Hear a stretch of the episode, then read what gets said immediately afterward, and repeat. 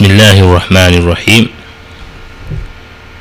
إن الحمد لله نحمده ونستعينه ونستغفره ونستهديه ونعوذ بالله من شرور أنفسنا ومن سيئات أعمالنا.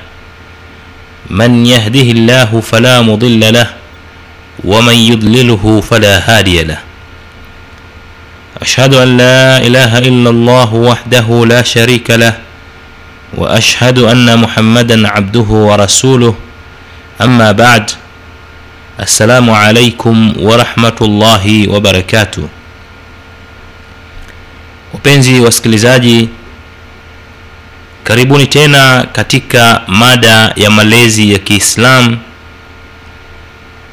hivi leo tukiwa tuko sehemu ya saba ya mada hii ya malezi ambayo tulianzia kuanzia mwanzo wake pale ambapo baba na mama wakiwa bado katika uchumba na kuchaguana na tukasema malezi bora au malezi mabaya huanzia pale pindi mtu anapopatia kumchagua mwenza wake kwa vigezo vilivyowekwa na mtume wetu muhammadin salllahu alaihi wasallam basi atakuwa ameanza mradi wa malezi mazuri kwa watoto wake.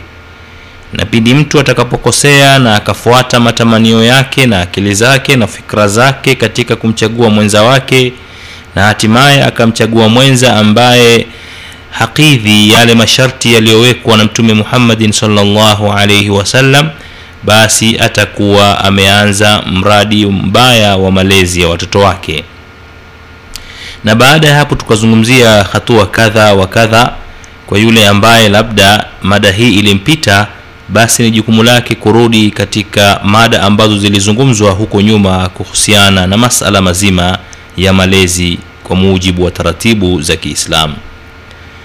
Wapenzi wasikilizaji katika darsa ya sita ya malezi ya kiislamu tulikuwa tukizungumzia baadhi ya viashiria ambavyo huonyesha kuanza kuharibika kwa watoto na kuweza kumpa tahadhari mzazi ili aweze kukaa vizuri kuweza kurekebisha tabia hizo kwa sababu akiziachia ziendelee inamaanisha kwamba mtoto wake yuko hatarini katika kuharibikiwa. Na tulizungumzia katika hivyo viashiria tulisema kiashiria namba moja ni uongo ni mtoto kusema uongo. Ukishaona tayari ameanza kudanganya basi anza kutafuta sababu ya kuirekebisha haraka sana. Kingine vile vile tulizungumzia swala zima la udokozi. Mtoto akishakuwa amekuanza kuwa mdokozi na vitu vinapotea nyumbani na hatimaye ukapata ushahidi kwamba vinachukuliwa na kijana wako basi sio tabia ya kuweza kuidharau bali ni tabia unatakiwa wewe kama mzazi uifuatilie uweze kujua chanzo chake ni wapi. Je ni nyumbani au ni marafiki wa pembeni? Vile vile dalili nyingine ambayo tuliizungumzia ni swala zima la matusi la kijana kuwa ni mwenye kuzungumza matusi kila neno likitoka na wenzake basi anatoa matusi makubwa ambayo hayalingani na umri wake labda hayalingani na yale malezi ambayo wewe unamlelea kwayo. Basi jaribu kuangalia labda yale matusi yanatoka wapi? Kama wewe huhusiki si mwenye kutukana tukana sana basi inawezekana kuna watu wengine wanamlea ima ni marafiki zake walioko shuleni au marafiki walioko mtaani au hata wasichana na vijana wa kazi ambao wako pale nyumbani. Inawezekana kabisa wakawa ni sababu ya kumfundisha mtoto wako lugha hizo chafu. Kwa hiyo tuliangalia viashiria hivyo na kumtahadharisha na kujitahadharisha wazazi kwamba ni viashiria vinavyoonyesha kama vitaachiwa basi vinaweza vikapelekea katika kumharibu kabisa kijana huyu katika makuzi yake ya mustakbali mzima. E, tunaendelea kumalizia kwa sababu kuna mambo mengi ambayo vile vile ni ishara mbaya zinazoonyesha kwamba zinaweza zikaharibu mustakbal wa mtoto e, kama vitaachiwa viendelee moja katika viashiria hivyo ni mtoto wako kutojiamini. Hana kabisa ile self confidence hajiamini. Ni kijana ambaye e, kutojiamini maanaake ni kijana mwoga anachokiogopa hakifahamiki. Ni kijana mwenye haya na aibu tunafahamu kwamba alhayau min aliman. Kijana kuwa na haya ni katika imani lakini katika mahala fulani eh, kuna, kuna, kuna, kuna tofauti kati ya hizi haya mbili. Kuna haya ya ujinga na kuna haya ile ambayo inatakiwa katika masala ya kiimani. Kwa hiyo ujaribu kutenganisha hapo. Haya gani ambayo kijana wako anayo ni je ni ya kijinga au ni ya kiimani? Hivi ni vitu vya msingi sana.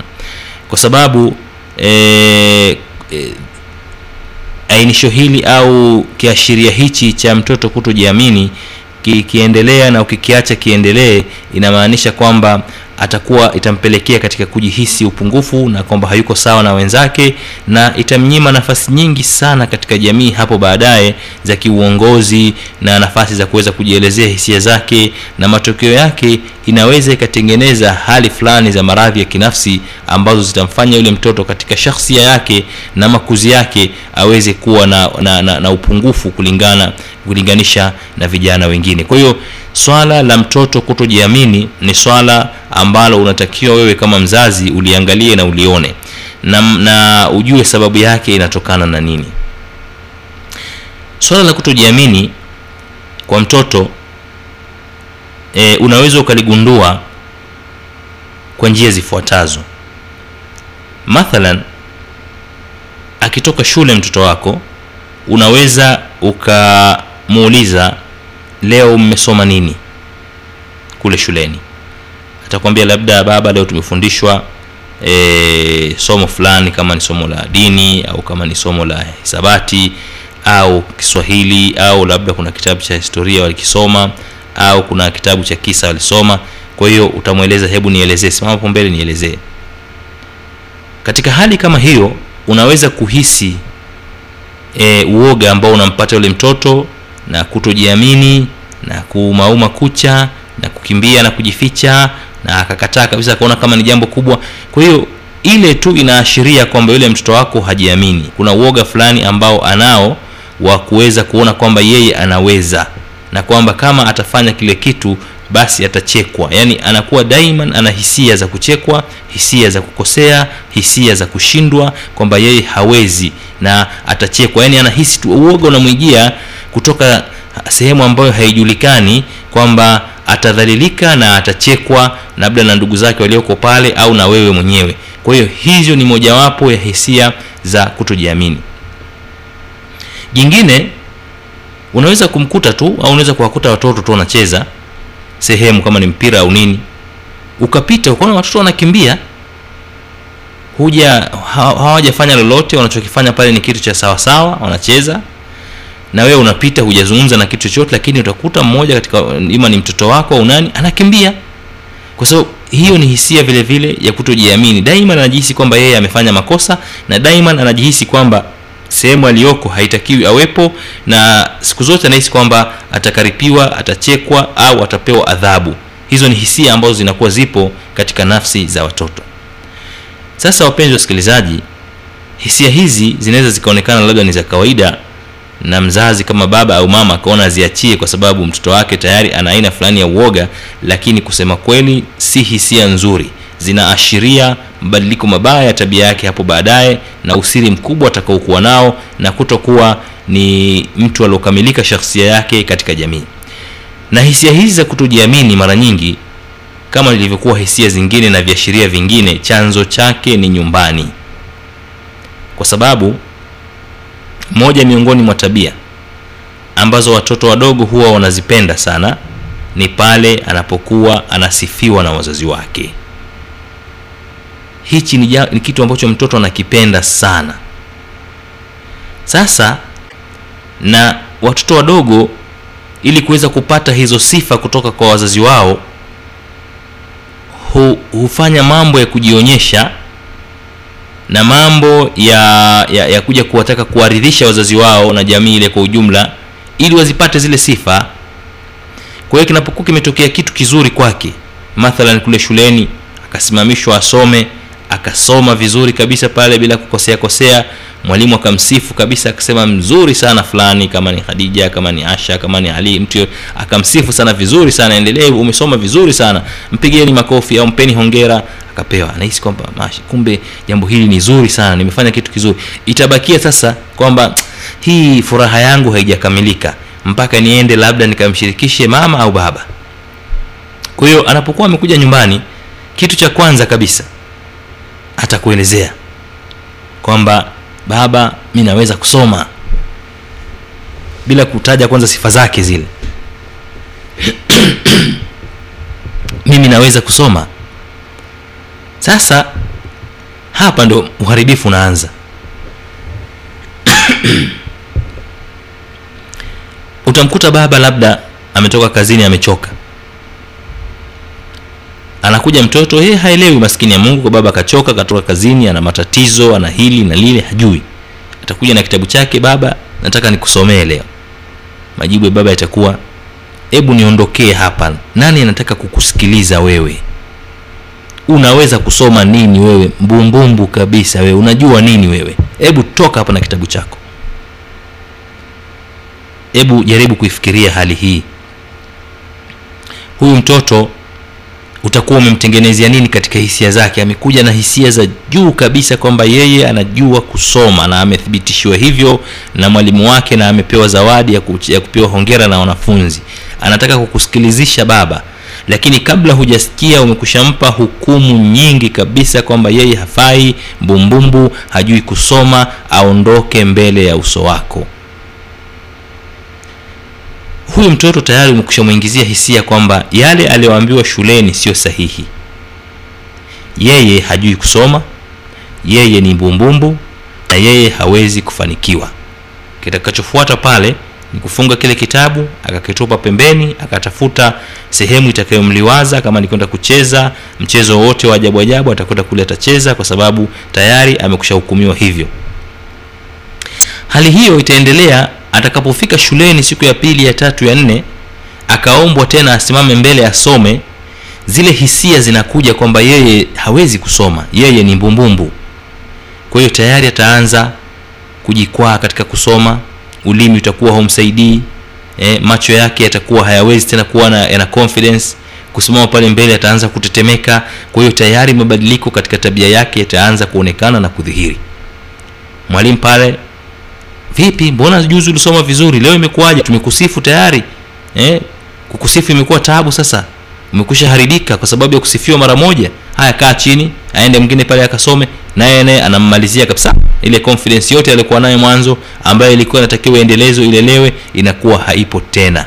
Matokeo yake anakuwa ni mtoto ambaye anaogopa anajiona haelewi wakati anaelewa anajiona kwamba hana uwezo wakati ana uwezo mkubwa. Kwa hiyo unaua zile potential zake zile akiba zake alizokuwa nazo za kuweza kuendeleza kipaji chake cha akili yake ya kufikiria na kuzungumza na kujiona kwamba ana uwezo unakuwa umeziua wewe kutoka nyumbani kwa sababu tu ya shughuli zako na kazi zako na masala mengi ambayo yanakabiliana na wewe. Hali kadhalika mama anakuwa yuko bizi na mapishi au na nini na usafi wa nyumba akachoka jioni hana hili wala lile. Mtoto akaja pale kama ni binti yake akataka kumweleza alichokifundisha shuleni alichokifanya shuleni basi maneno atakayeyapata yule mtoto yatamfanya asirudie tena kutaka kumwonyesha mzazi wake kile ambacho amekifanya hii ni moja miongoni mwa sababu ambazo zinaua hisia za kujiamini katika watoto wetu. Na mtoto anapokuwa hana hizi hisia za kujiamini kusema kweli anakuwa ni msiri halafu anakuwa ni mwoga anachokiogopa hakieleweki. Vile vile moja kati ya mambo ambayo wazazi humpandikizia mtoto, mtoto wao hisia za kutojiamini ni kumkosoa daiman mzazi yeye anadhania kwamba ili kumjenga mtoto wake katika maadili yaliyokuwa mazuri na kuwa daima ni anafanya yale ambayo yeye anayataka basi awe anamkosoa tu. Yaani asimsifu hata siku moja. Kwa chochote kile atakachokifanya atakosolewa. Akiandika ataambiwa mwandiko wako mbaya hausomeki hivi na hivi.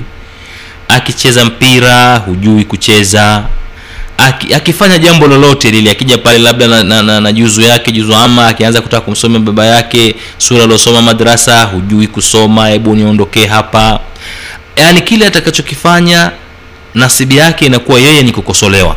Hakuna hata siku moja akakuta kwamba baba yake akamwita akamshika kwa huruma na kwa mapenzi akamkumbatia na akampa hongera labda amemsomea surati lfatiha alhamdulillahi mpaka mwisho e, pamoja na kukosea kosea akamkumbatia akam, akampa hongera na akamsifu sana mtoto wangu nashukuru. Mwenyezi mungu akuendeleze. Alhamdulillahi unaweza kusoma sura hii si haba jiendeleze mwanangu ufikie sura fulani.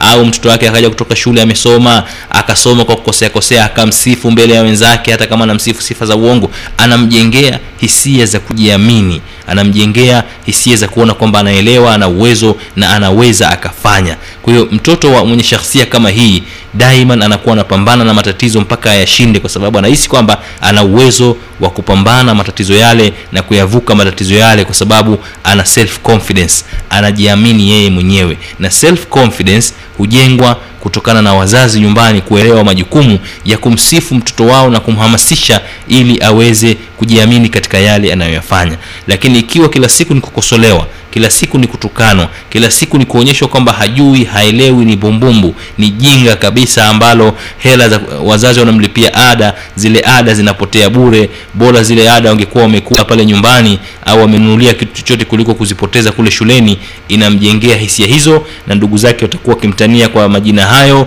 na inamaanisha kwamba atakuwa katika hisia za kutojiamini na hata siku moja hatakuwa ni kiungo bora katika jamii bali siku zote atakuwa ni, ni zezeta atakuwa ni mwenye kufuata hisia za wengine na shakhsia yake itakuwa ni shakhsia tabia ambaye inakontroliwa na wengine. Wakitaka kumwingiza katika mazuri watamwingiza wakitaka kumwingiza katika mabaya watamwingiza. Hana maamuzi ya kujua kwamba anaweza akajiamulia yeye au akawa ni lida baina ya wenzake akawaongoza katika yale ambayo anafikiria yeye na anaona ni sahihi. Kwa hizi zipo kwa, kwa vijana wengi na ukichunguza tutakuta kwamba vijana wengi wana hisia hizi unaweza ukamwita tu kijana yote. Kijana yeye mjoo ukakuta kwamba anajiuliza mara ishirini kwanza kwa aje au asije. Na unaweza ukashtukia ametimua mbio. Umemwita tu labda umuulize njia ya, kwenda sehemu fulani iko wapi. Basi tayari ameshatimua mbio. Yaani ile hisia tu kwamba amekushafanya makosa. Hajiamini kabisa. Au kamtoa kijana mbele za wenzake asimame azungumze angalia atamaliza kucha zote za mikono kuzitafuna na kuziuma eh, ile hutasema kwamba ile ni haya lakini wale ni vijana katika umri wake ambao labda wanataka azungumze kitu ambacho amekisoma darasani awaelezee wenzake na unawakia kwamba nakielewa lakini ataangaika pale atatafuna kucha atafanya nini atafanya nini mpaka anaweza kalia kabisa mwingine kuona kwamba ni adhabu kubwa sana kusimamishwa mbele ya wenzake kuzungumza. Kwa sababu gani? Kwa sababu tayari umekwisha mjengea kisaikolojia ndani ya nafsi yake kwamba yeye hawezi yeye hajui yeye mbumbumbu yeye atakosea yeye atachekwa. Kwa hiyo anatengeneza phobias hofu ambazo hazipo na zinamsababishia yeye kufanya zile akili zake zisikue kwa kasi kama zinavyotakikana na zikadumaa na hatimaye shakhsi yake naye ikadumaa anakuwa ni kiungo ambaye hana mchango wote katika jamii zaidi ya kufuata mawazo ya watu wengine na kuwa ni msikilizaji wala sio kuwa mbunifu. Kwa hiyo hiyo ni moja katika viashiria e, wa wasikilizaji vinavyoonyesha kwamba usipowahi kuvi, kuvi, kuvitengeneza mapema utapata mtoto ambaye baadaye atakuwa hana faida yoyote zaidi ya kukuathiri kukudhuru na kuwa ni kiungo ambacho kinafuata tu yale ambayo yapo kwa wenzake na yeye hana uwezo wa kujiamulia mambo yake mwenyewe. Hicho ni kiashiria vile vile ambacho wazazi wanapaswa wakiangalie kwa makini. Katika viashiria vingine ambavyo kinafanana kidogo na hicho cha kutojiamini ni kiashiria daima cha kujihisi upungufu. Kujihisi upungufu. Wataalamu wanaita inferiority complex. Hizi ni hisia ambazo mara nyingi zinakuwa mpaka mtu ukubwani athari zake zinaanza kuonekana. Mtoto kuanzia mdogo anaanza kuwa anajihisi kwamba ana upungufu. Kuna uhusiano wa karibu sana kati ya kiashiria kilichotangulia cha kwanza nilichokizungumzia cha kutojiamini na cha kujihisi upungufu. Lakini tofauti vile vile ipo.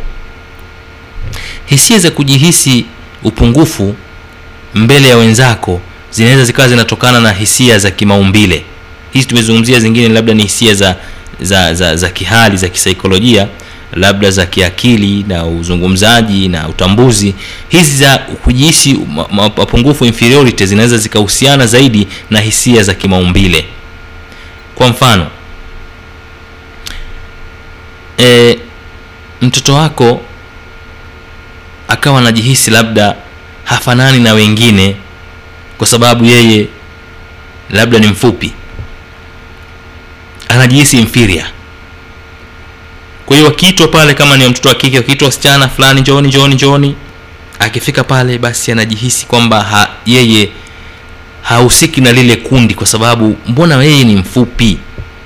Hizo ni hisia za inferior za upungufu kujihisi upungufu. Vile vile anaweza akawa labda ni mrefu naye akajihisi upungufu kwa sababu wenzake hawako katika urefu ambaye yeye anao. Akajihisi yeye ni kiumbe wa ajabu sana kwa sababu kasimama pale na wenzake basi ule urefu wake umewazidi wote pale. Akawa anaona sasa hapa mbona mimi niko pungufu? Au akawa labda ni mwembamba au nene au ikawa ni rangi ya ngozi yake labda ni mweusi sana au labda na, na vitu kama hivyo. Kwa hiyo zote hizo ni hisia ambazo zina, zina, zinapelekea kumfanya huyu kijana au huyu mtoto aanze kupata hisia za upungufu kuanzia akiwa na umri mdogo.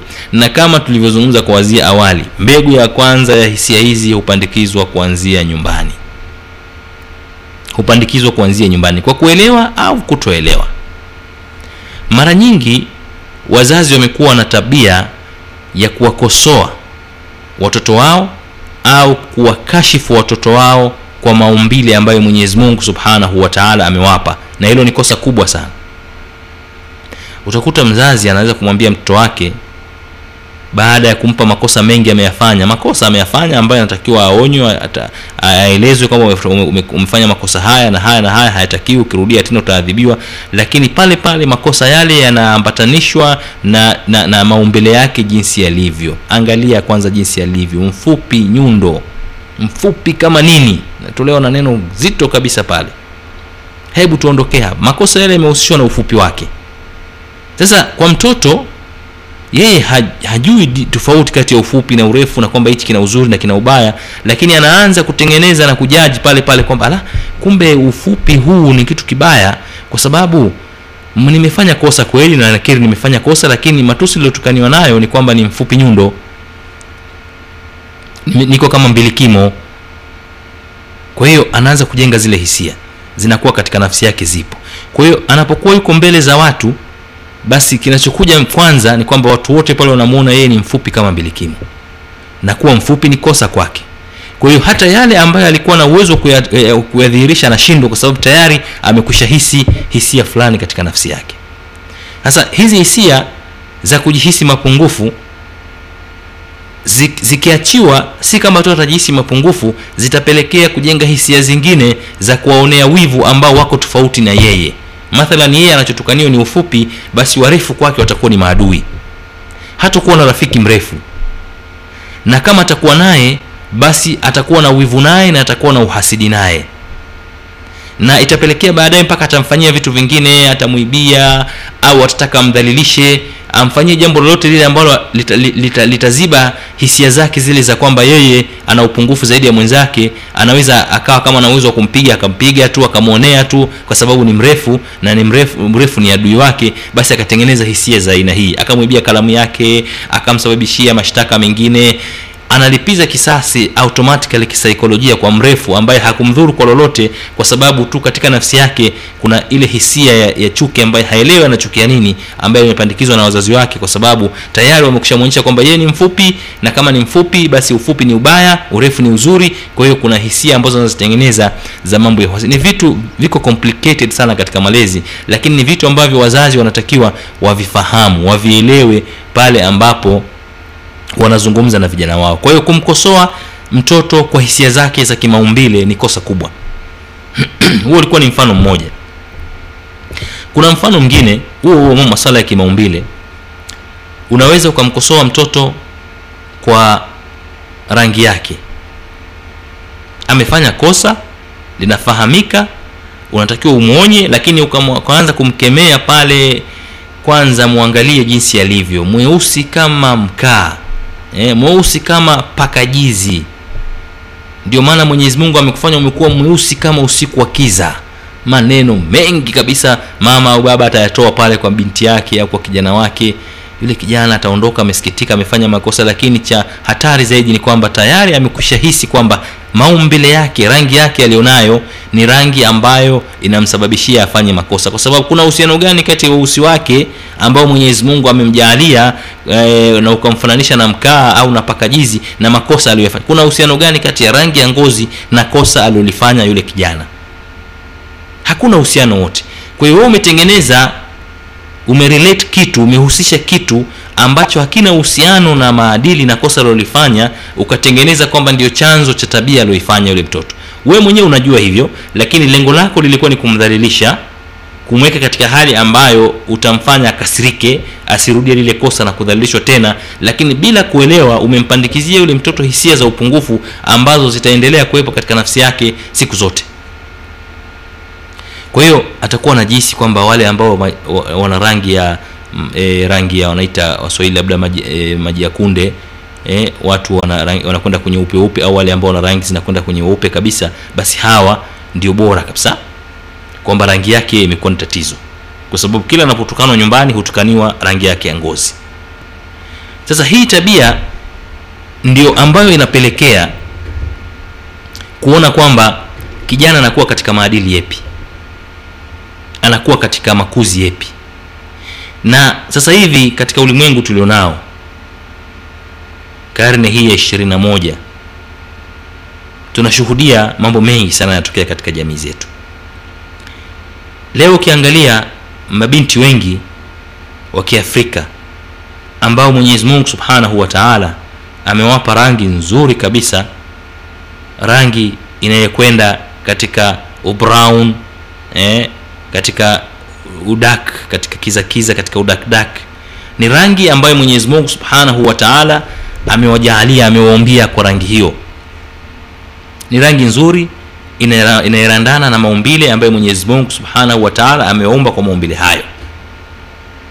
Na mwenyezi mungu subhanahu wa katika quran amezungumza kwamba ameumbeni katika rangi tofauti ili muweze kuelewana. Na mataifa tofauti na lugha tofauti ili watu waweze kuelewana hakuna ubora kati ya mweupe kwa mweusi isipokuwa kwa yule ambaye ni mcha mungu anayemwogopa na kumcha mwenyezi mungu subhanahu wataala haya ndo mafundisho ya dini yetu.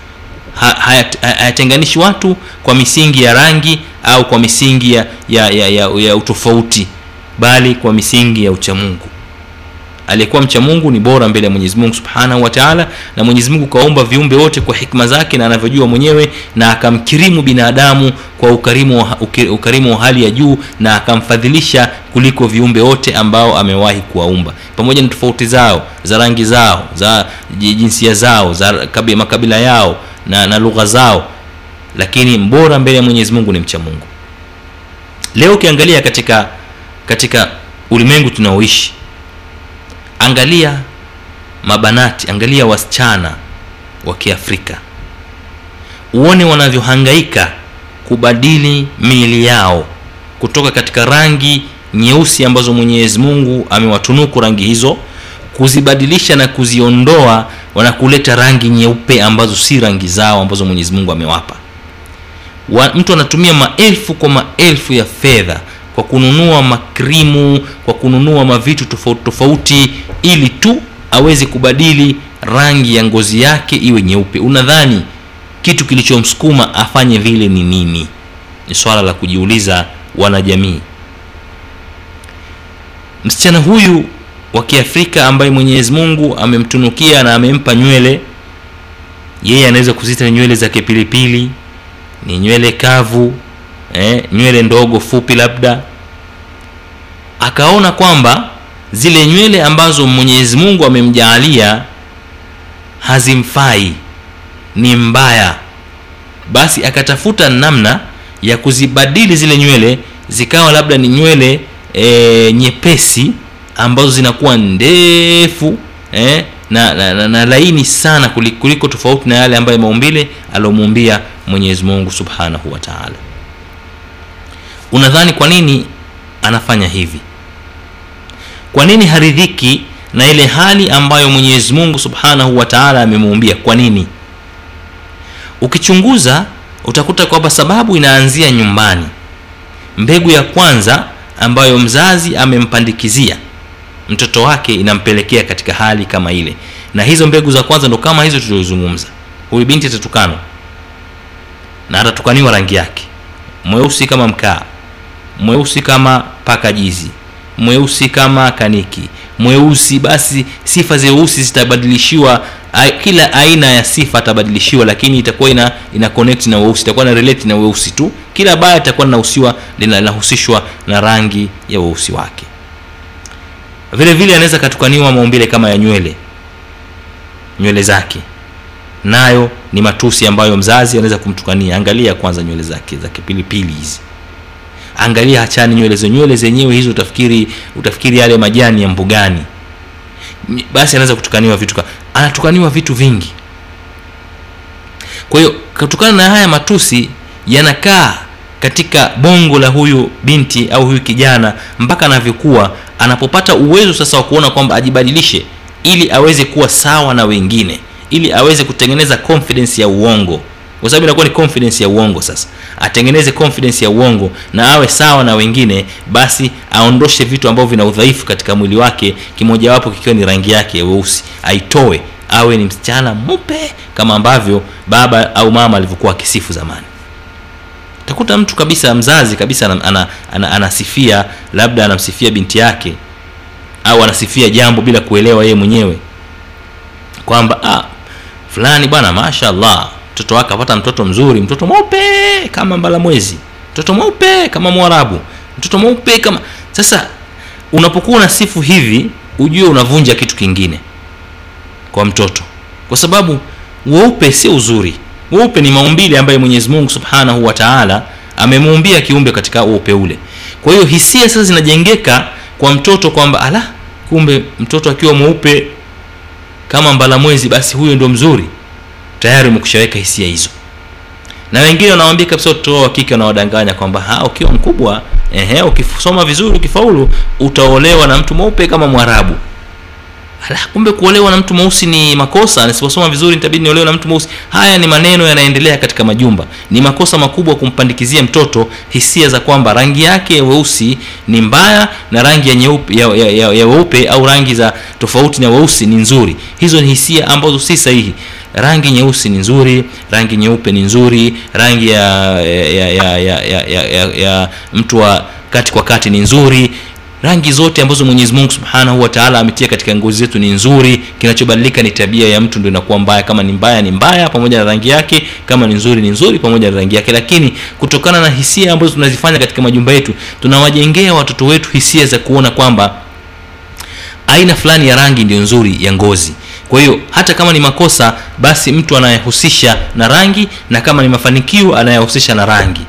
Sasa hili ni tatizo kubwa sana lipo kwa wazazi wengi. Na bila kuelewa kumbe wanapandikiza hisia za inferiority complex hisia za kujihisi pungufu kwa maneno ambayo wao wanayetoa ndio maana kuna baadhi ya makabila ambayo wenyewe wanaozeshana kwa kwa kwa ng'ombe sasa mtu anapokwenda kuoa anaambiwa chague kama anataka kama anataka yule binti yangu yule mweusi basi ng'ombe ni ishirini. Kama unamtaka yule mwingine mweupe manake ni ng'ombe arobaini. Subhanallah. Hii hizi ni mila zipo na kuna baadhi ya makabila katika nchi yetu ya tanzania yanafanya hivyo kutokana na hisia zilizojengeka katika nafsi na hisia za kutojiamini na hisia za kutenganisha baina ya rangi na rangi inafikia mpaka hata mahari inakuwa ni tofauti kati ya msichana mweusi na msichana mweupe kwa baba huyo huyo na mama huyo huyo. Anaona kwamba la sasa binti yangu huyu mweupe ni mali huyu. Huyu ng'ombe 40 tunapata hapa. Huyu mwingine mweusi huyu ishirini tu tunampeleka kwa mme wake. Sasa hebu angalia kitu gani kinachojengwa hapa? Kinajengwa kitu kibaya sana cha, cha, cha, cha ubaguzi baina ya watoto wako wewe mwenyewe katika misingi tu ya rangi zao ambazo mwenyezi mungu subhanahu wa taala amewapa. Na kuna jambo jingine ambalo linaweza kawa ni, ni geni kwa wazazi wengi lakini limethibitisha ukweli wake kwamba vile vile ni sababu mojawapo ya kujenga hisia za, za, za mapungufu kwa watoto. Kuna research ambayo ilikuwa imefanywa na ilitolewa nchini kuwait lakini research hii ilifanywa marekani na mmoja katika taasisi za e, wamarekani wenye asili ya kiafrika ambao walikuwa wanataka kuelewa na kuona kwa nini watoto wao wanakuwa katika hisia za kuhisi e, mapungufu na wanakuwa hawajiamini kama vile walivyo watoto wa kizungu watoto wenye rangi nyeupe. Moja katika sababu ambazo walikuja wakazikuta vile vile ni mambo haya ya toys. Toys. Toys tunafahamu kwamba kiswahili mwanasesere watoto wale wa, wa, wa, wa, wa, kuche, wa kucheza. Toys dolls hizi. Tunaona kwamba dolls nyingi zilizopo zinazouzwa madukani ni dolls ambazo ni mtoto wa kike labda au wa kiume lakini ni, ni, ni kitoto cha, cha, cha bandia cha kizungu kina nywele za gold za za za dhahabu golden air zile na e, macho ya bluu na na vitu kama hivyo. Nadhani wengi mnakubaliana nami kwamba ndio doll zilizopo madukani zinauzwa. Na ndio ambazo zinanunuliwa kwa wingi sana.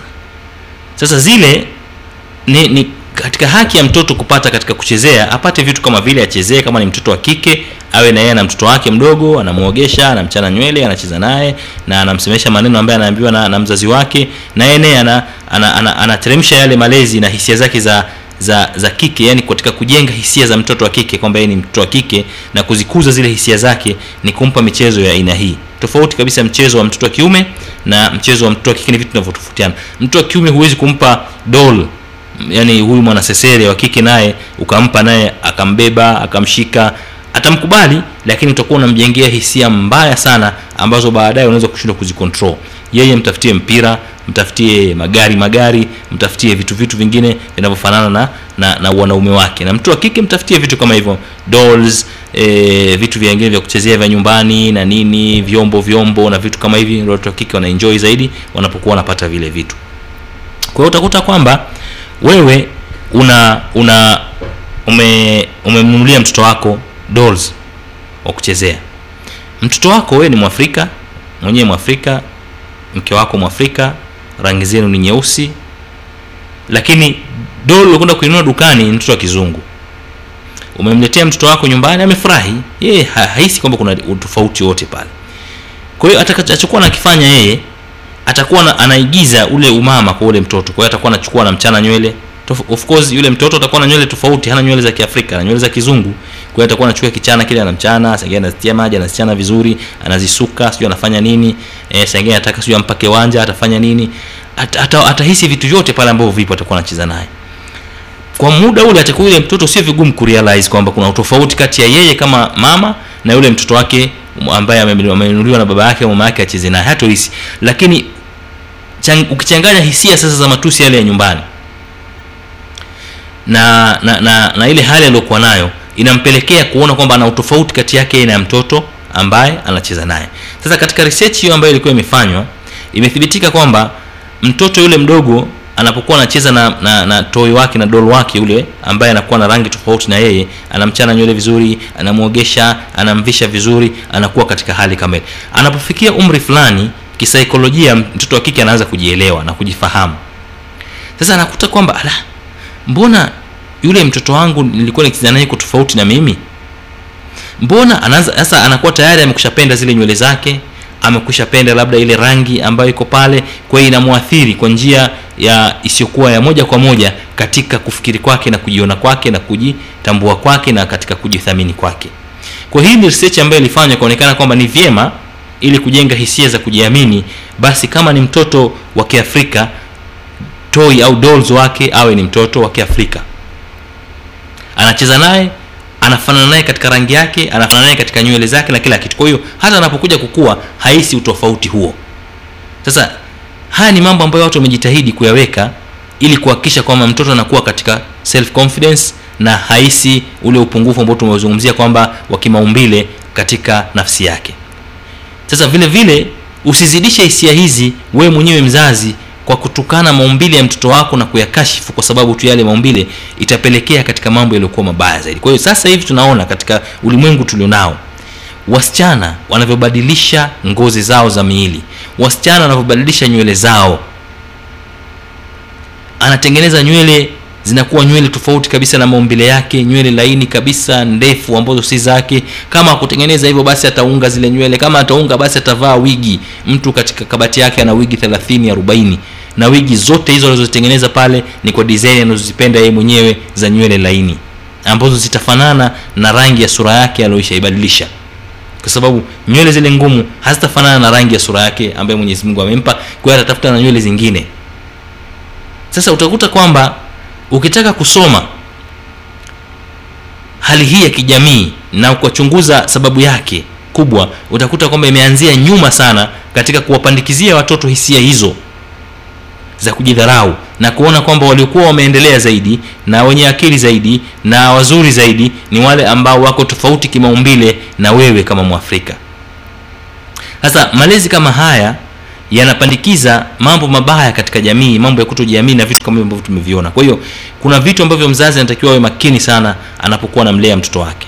Kwa hiyo tunarudia katika hii swala la inferiority complex hisia za mapungufu zinaanza nyumbani na mzazi mwenyewe alafu zinatoka sasa kwenye jamii. Kwenye jamii sasa itakuwa ni shuleni.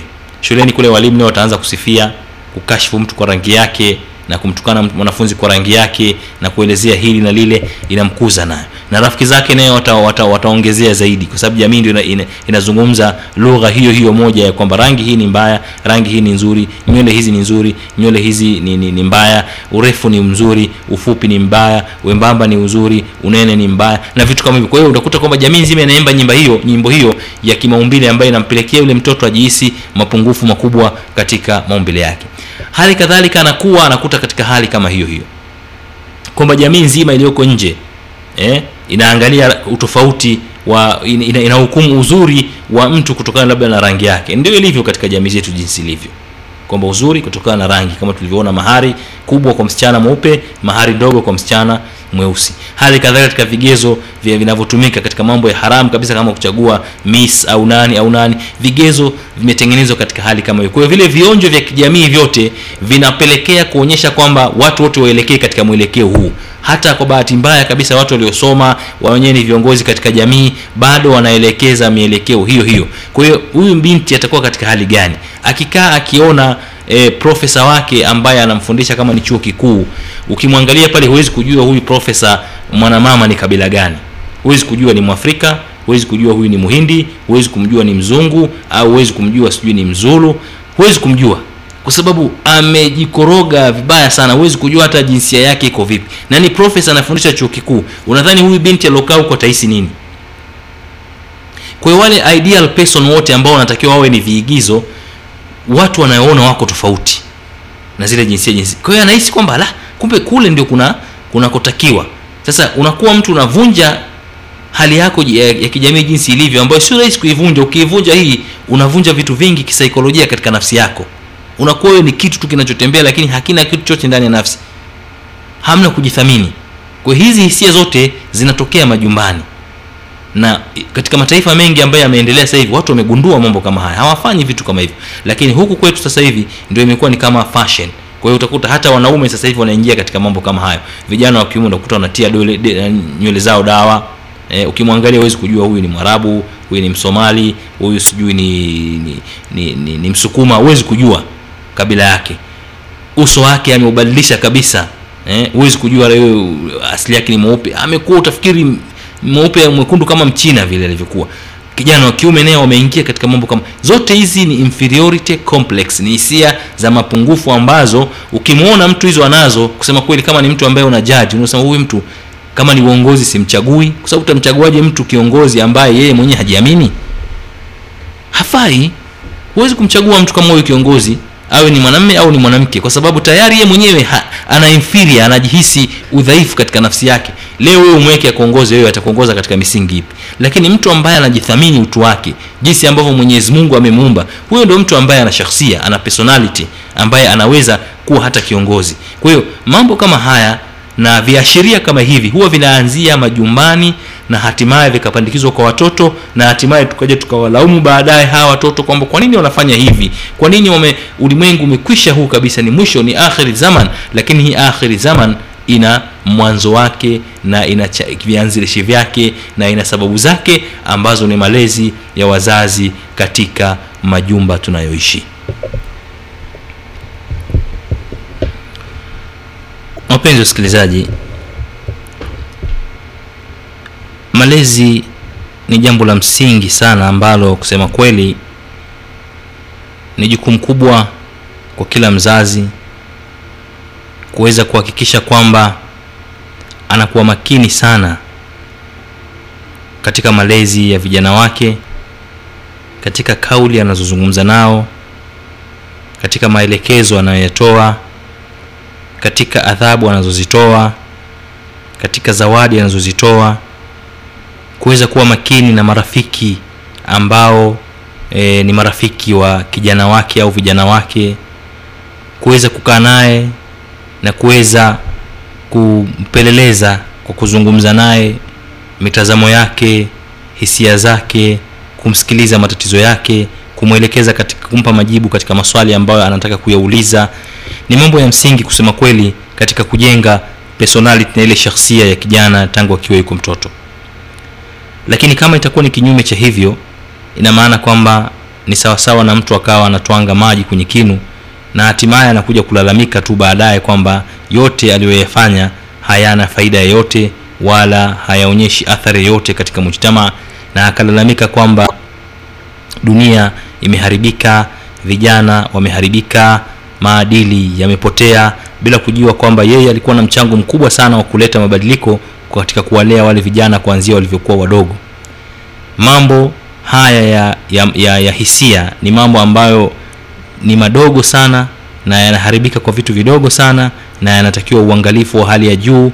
Na umefika wakati sasa kama tunataka kuwa na kizazi kilichokuwa kizuri kizazi ambacho kitakwenda sambamba na mafundisho ya mtume muhammadin salllahu alaihi wasallam ambayo kusema kweli ameyatoa karne kumi na nne zilizopita na kama tutayatekeleza kama tulivyokuwa tumeamrishwa na dini yetu tuna uhakika kabisa kwamba tutakuwa tuna kizazi kilichokuwa ni mfano kwa jamii zote ambazo e, zinatuzunguka na watatuangalia kwamba ni tunafaa kuigwa katika yale mafundisho ambayo yamefundishwa na dini yetu tukufu na inatosha tu ile hadithi ya mtume salllahu alaihi wasallam tulioisoma katika darsa iliyopita ambayo kusema kweli kama tutaizingatia ni hadithi muhimu ambayo mtume salllahu alaihi wasallam anasema kullu mauludin yuladun ala lfitra kila mtoto huzaliwa kwa dini ya kisawasawa huzaliwa katika maumbile ya kisawasawa faabawahu yuhawidanihi au yunasiranihi au yumajisanihi. Basi ni wazazi wake wawili ndio watamfanya myahudi ndio watakayemfanya mnasara ndio watakayemfanya ni majusi na ndio watakayemfanya na sifa yeyote katika miongoni mwa sifa mbaya au nzuri ni wazazi wawili.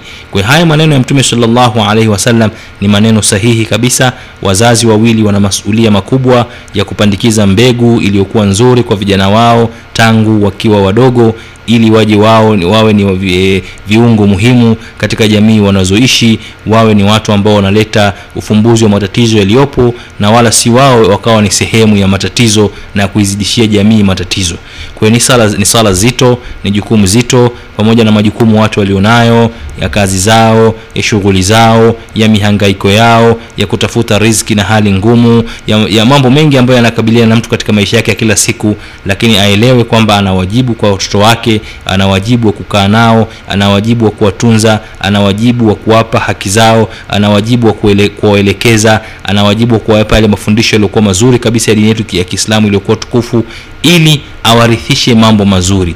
Si muhimu tu kuwarithisha pesa wakawa na tabia mbaya utakuwa umekosea ukahangaika wewe watafutie pesa ukifa warithi utajiri mkubwa utakuwa hujaelewa maana mazima ya kizazi kuendelea. Kwa sababu ukifa wewe tu ukiwaacha wao ambao hukuwalea katika malezi mazuri wataanza mambo yao na watatumia mali yako katika mambo ambayo wewe ulikuwa huyaamini na kizazi chako kitaishia hapo hapo kwa hiyo watoto wao wote utakotokea hapo sasa itakuwa ndio watafuata kama wao wanavyotaka. Wewe umekufa na wema wako umekwenda kaburini lakini uliowacha hawana wema wote kwa hiyo cha msingi zaidi pamoja na kuwatafutia maisha mazuri ya baadaye lakini wajengee misingi mizuri ya kufikiri wajengee misingi mizuri ya kimaadili wajengee wajue baya na zuri liko wapi wajengee wawe ni watu wenye heshima na kuheshimu watu wajengee waelewe kwamba wapo katika jamii hii kwa ajili ya kuboresha maisha kwa ajili ya kuleta mafanikio kwa ajili ya kusaidia kwa ajili ya kuleta tofauti katika kutoka katika hali iliyokuwa mbaya kuwa katika hali iliyokuwa nzuri. Hata kama utakufa wewe ukiwa huko huna e, mali yoyote ambayo umewaachia lakini kutakuwa kuna uhakika kwamba umewacha vijana ambao watakuwa na mchango mkubwa katika jamii yao na wanaweza wakajiongoza vizuri katika maisha yao. Kwa lengo la masomo haya ya darsa za tarbia ni kutoa mwangaza kuhusiana na masala mazima yanayohusiana na malezi. Haina maana kwamba mzungumzaji wa mada hii anaelewa zaidi la lakini ni uchokozaji tu wa mada na kuonyesha mambo yaliyopo katika jamii zetu ili tuweze kuangalia jinsi gani tunaweza tukaboresha zaidi na kuishi zaidi kiislamu kama tulivyokuwa tumeamrishwa na mwenyezi mungu subhanahu wa taala. Mpaka hapa nitakuwa nimeishia darsa langu la saba la somo la tarbia tunamwomba mwenyezi mungu subhanahu wa atuonyeshe yaliyokuwa kheri na sisi ili tuweze kuyafuata na atuonyeshe yale ambayo yana shari na sisi ili tuweze kuyaepuka. Wassalamu alaikum warahmatullahi wabarakatuh